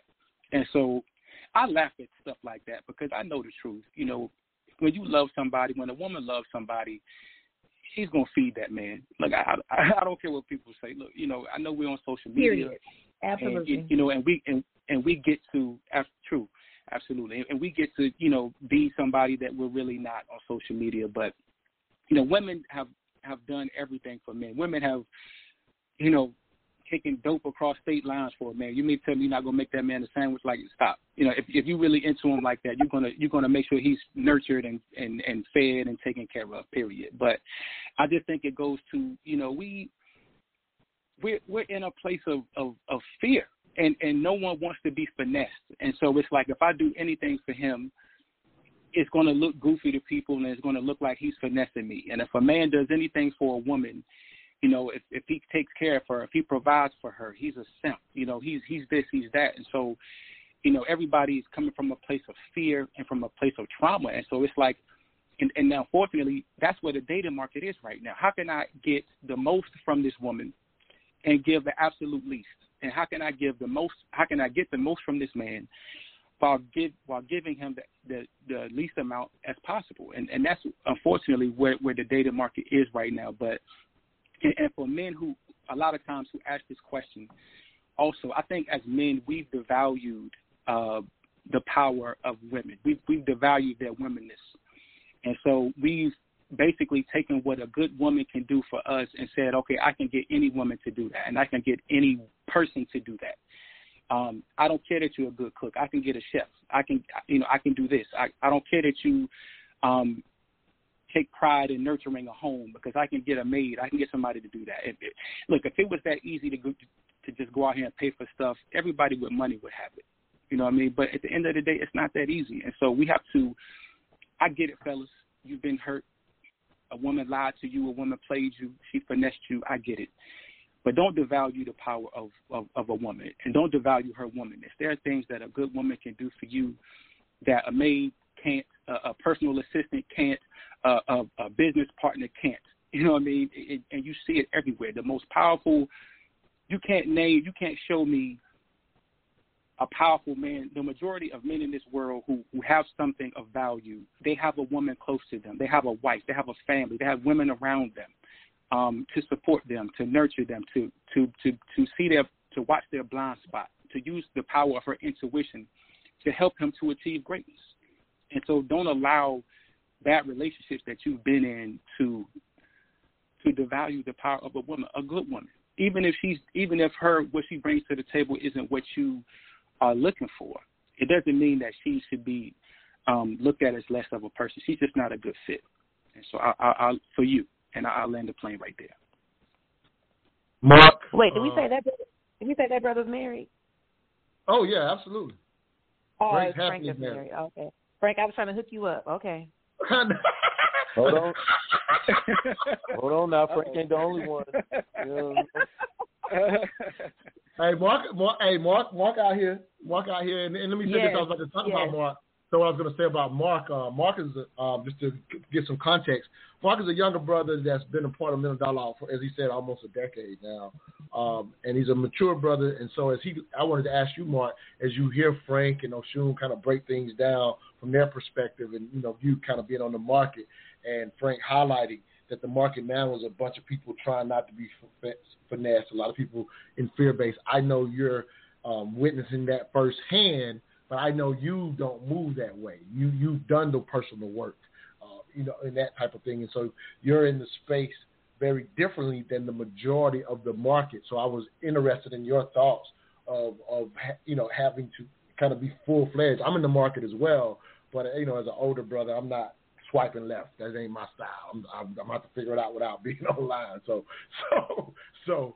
Uh, with that said, uh, what are your thoughts as you, you know, as you're navigating those waters, if you will? As, as again, me giving you credit, knowing you're not doing it from a place of fear, even though you've had your own personal circumstances as well. Your thoughts, King? Yeah, so I'll say this: uh, the dating market is very interesting. Uh, I always appreciate the perspective of long-time married individuals. Uh, um, I think what happens now, and Frank is right. There's a lot of fear in the market. There's a lot of uh, what can you do for me immediately. I so I actually like dating. I like the. It's sometimes it's an adventure for me, um, but even still, even if I am dating uh, a, a person or, or maybe even a couple people, depending on how the pendulum shifts, uh, you do see like I love to show up and be intentional, and I'm cognizant of everything from what you say you like to what the weather's going to be to not make to making sure we have uh, just complete engagement. And you see, I see time and time again, and it's not just me; it's, it's my other friends who are intentional. There is a, a lack of enthusiasm, and it's almost like so. When I hear this question coming from men to women, I'm on the other end where I'm literally on these dates trying to curate a very genuine, fun experience, but sometimes they won't even allow that to happen because of their they're wanting to date, they're they're wanting to be married, but that doesn't match the initiative that they put out there. And that can be exhausting in itself because I I've been in many of situations where I still have to quote unquote prove myself even though I'm doing all of the work. I'm setting up all the dates. I am very intentional about the questioning. And these people, these people that you go out with, and swipe culture doesn't always allow for you to um, get to know somebody in depth because people tend to text all the time, and the communication just isn't isn't on par the way you would want, and so you kind of have to succumb to the way dating happens now. Um, it can be exhausting. Um, yeah, I'm, I'm struggling with that part, brother. I'm I'm definitely struggling Yeah, you, with that part. I always I'm- find that funny because you you I'm, I'm traumatized by texting. I'm traumatized by texting. I'm not. I'm, I mean that sincerely. Go ahead, brother. No, I think that's funny because you've literally curated a, a community of individuals that I would think uh I don't know, maybe almost look up to you like everybody I can see everybody wanting Montoya just because they want that leader. They want that that that that person that galvanizes like I it's always interesting that you are you are out here. Me, it's, it's different, you know. Everybody don't see No, my they, they want to text too much to my liking, brother. So, uh, like Frank said, hey, hey, hey, let me also be honest about setting my table to where it needs to be too. So that's part of it. You know, let me own that too. Gotcha. Yep, absolutely. We Uh, are up against. Go go. Finish your last thought. We're going to do one more that one more break, and then we're going to get closing thoughts and get all y'all public information out as well. But give me yeah, get your last thought in before we go to the last break. I'll say this just quickly. So though I I do go to therapy, I try to you know use my psychology degree on myself, and I try to make sure that I put myself around women who are uh, honest in their communication about me, even platonically. And so I try to check myself, but uh, it oftentimes in the date market it just doesn't seem like it's enough. I I get questioned about even my intentions two three months in when I'm showing you and I'm and I'm telling you and everything Yes, is in alignment that you- can't get past somebody else's hurt. They just have to do it for themselves and that's uh it's a lot out there right Yeah, that's huge. What you just said, that you can't get past somebody's hurt. Um, that's one of the biggest points that's been made to, today. And, and and and and if you're unaware of that, yeah, it doesn't matter what you do. But I also would advise, as Frank said, if it's taking all of that, and once you realize that it's just not a fit, despite what you see in them, it's just not going to be a fit until they're able to do that. We're up against the break. We'll be right back. You're listening to the Mental Dialogue Talk Show, where all I ask is that you think.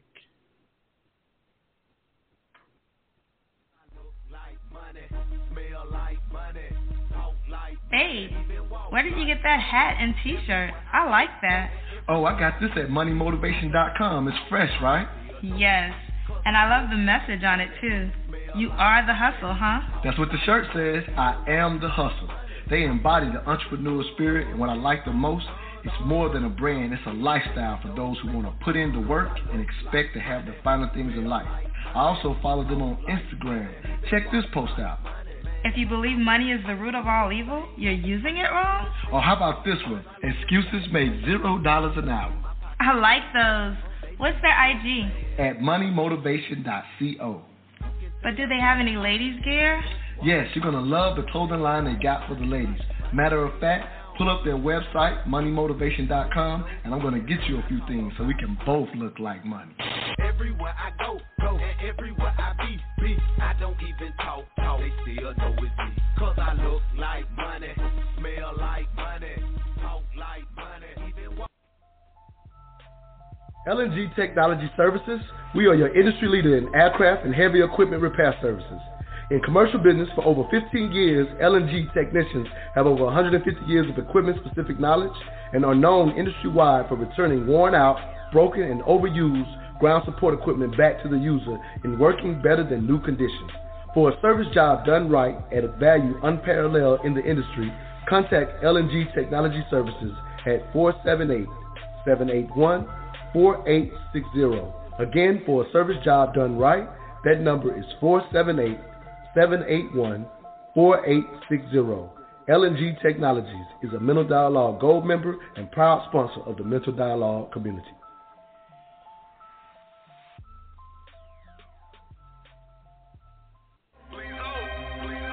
Are you intimidated by money? While this is a question most people never think to ask themselves, but when forced to think about it, many people realize they have unrecognized fears that truly affect how they deal with money. If you want to learn more about money and the fears that keep you from prosperity, join us for Making Money Matter Mondays, where money meets mental health with personal finance coach Ashley Thomas and psychotherapist Dr. Katrina Pitts. Every second Monday of the month, find out if you're intimidated by money and what to do about it. To receive a link to this free Zoom event, please DM the Making Money Matter or the Mental Dialogue Instagram pages or contact 404 604 9477. Again, super excited about Monday nights, Making Money Matter Mondays with Ashley Thomas and Dr. Katrina Pittman. Our special guest is Mark Ranger, financial executive from a Fortune 200 company. As we basically break down, you don't want to miss this. It's titled Creating a Guide to Your Financial Literacy. And so you're going to get to see two finance professionals go back and forth about the financial literacy information that we should have as adults as children. While they're doing that, you can ask questions because everybody's situation is different. It's a very unique way that we're approaching this. Um, if you pay attention to the top of the hour break, if you're listening, again, we are much more than just a talk show. This is just our communication and conversation to get to the actions.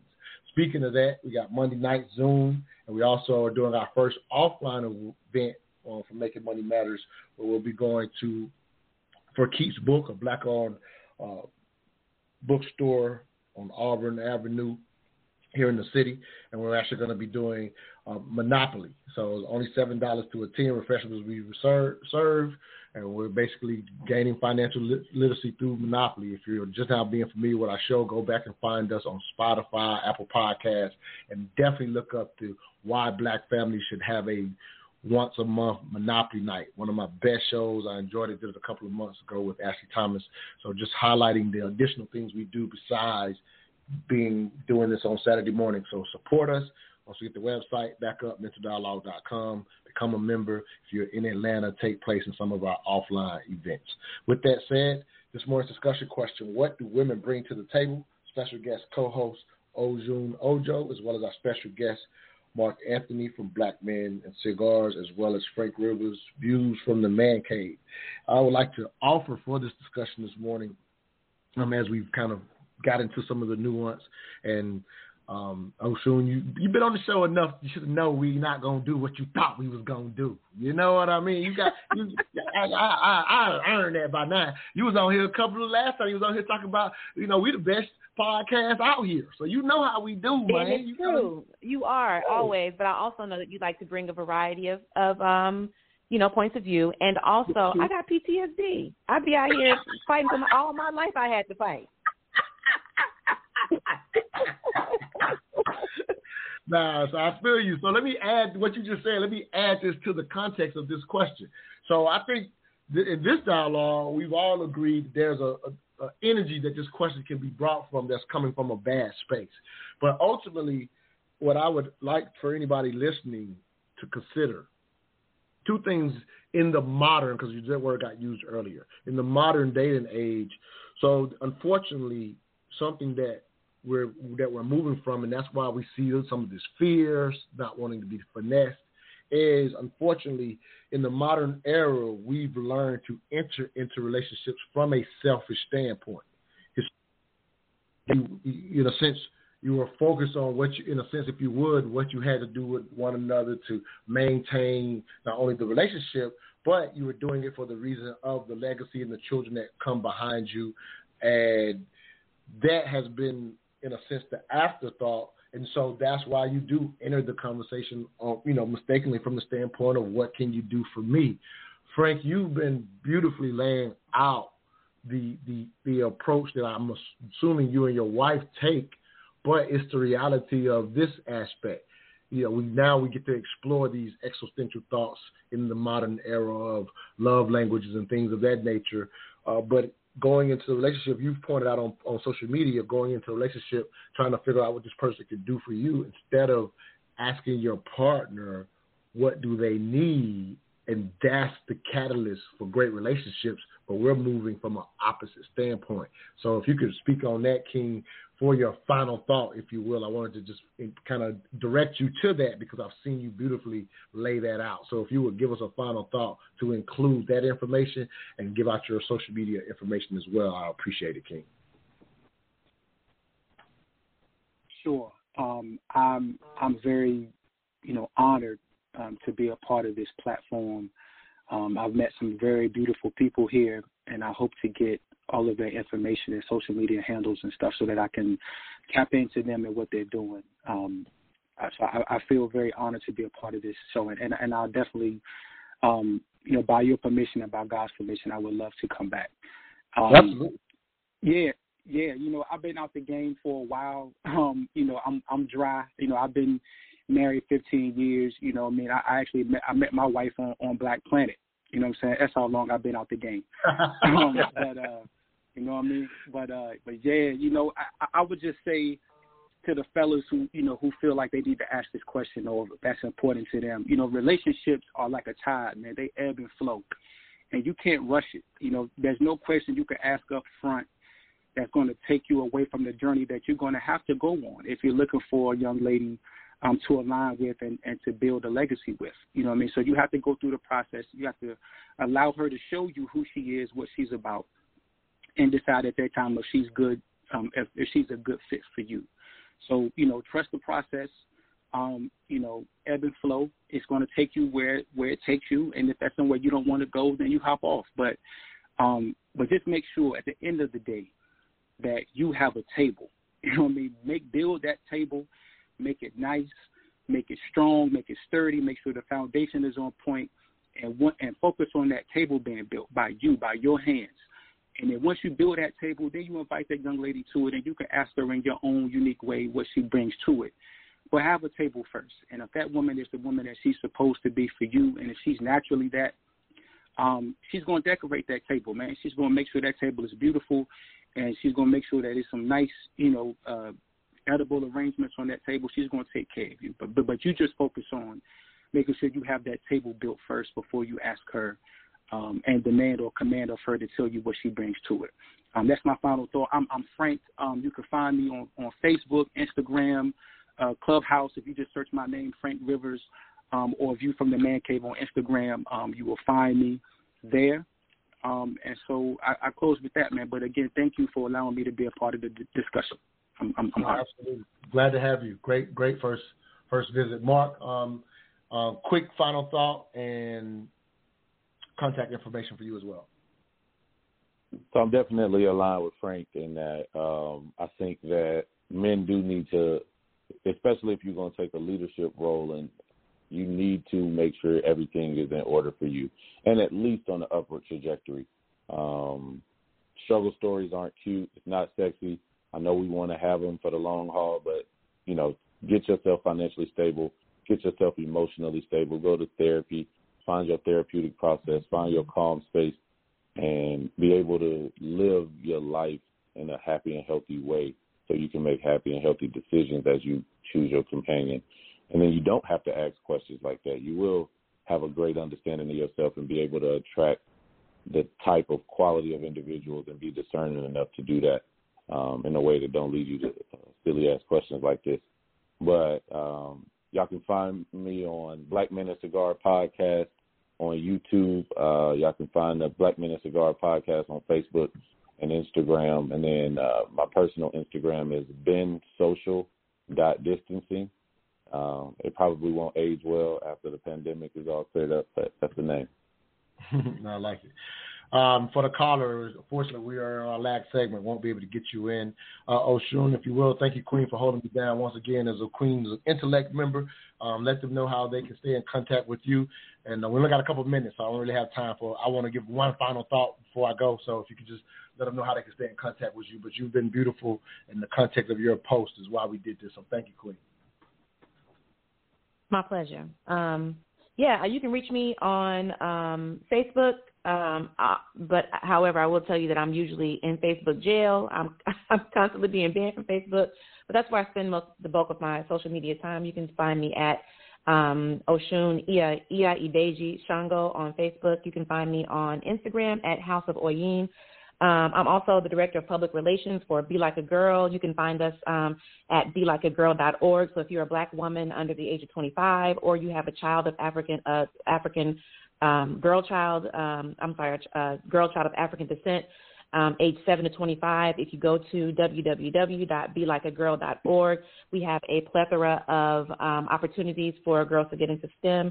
Um, and just one final thing that I want to say is that Uh, black love is black power, and we have to work through these uh, relationships, relationship issues, because if we're going to survive as black people, we have to have the foundation of the black marriage. We have to have it. My favorite hashtag, healthy marriage before children. And I would highlight again with this question uh, the best thing you could ever do is ask yourself this question. Um, and if you're able to answer the question for yourself, then you won't be triggered by someone else asking. And if they're coming with the energy where it's just to downgrade you, whether it's coming from a like Mark said, from a, a woman in the past saying you're not good enough, if you will, that's kind of where it comes from, or the energy now where a man's basically using it to try to tear a sister down. Uh, when you see that energy, run, um, which is the same thing o- Oshun said on her post that brought this post brought this show about. And so, absolutely run from that situation, but you can answer it for yourself. And I'm still answering it for myself um, because when you bring your table what you're looking for will attract to you, and those dialogues will be completely different. With that said, we're gone. See y'all next Saturday. All I ask is that you think.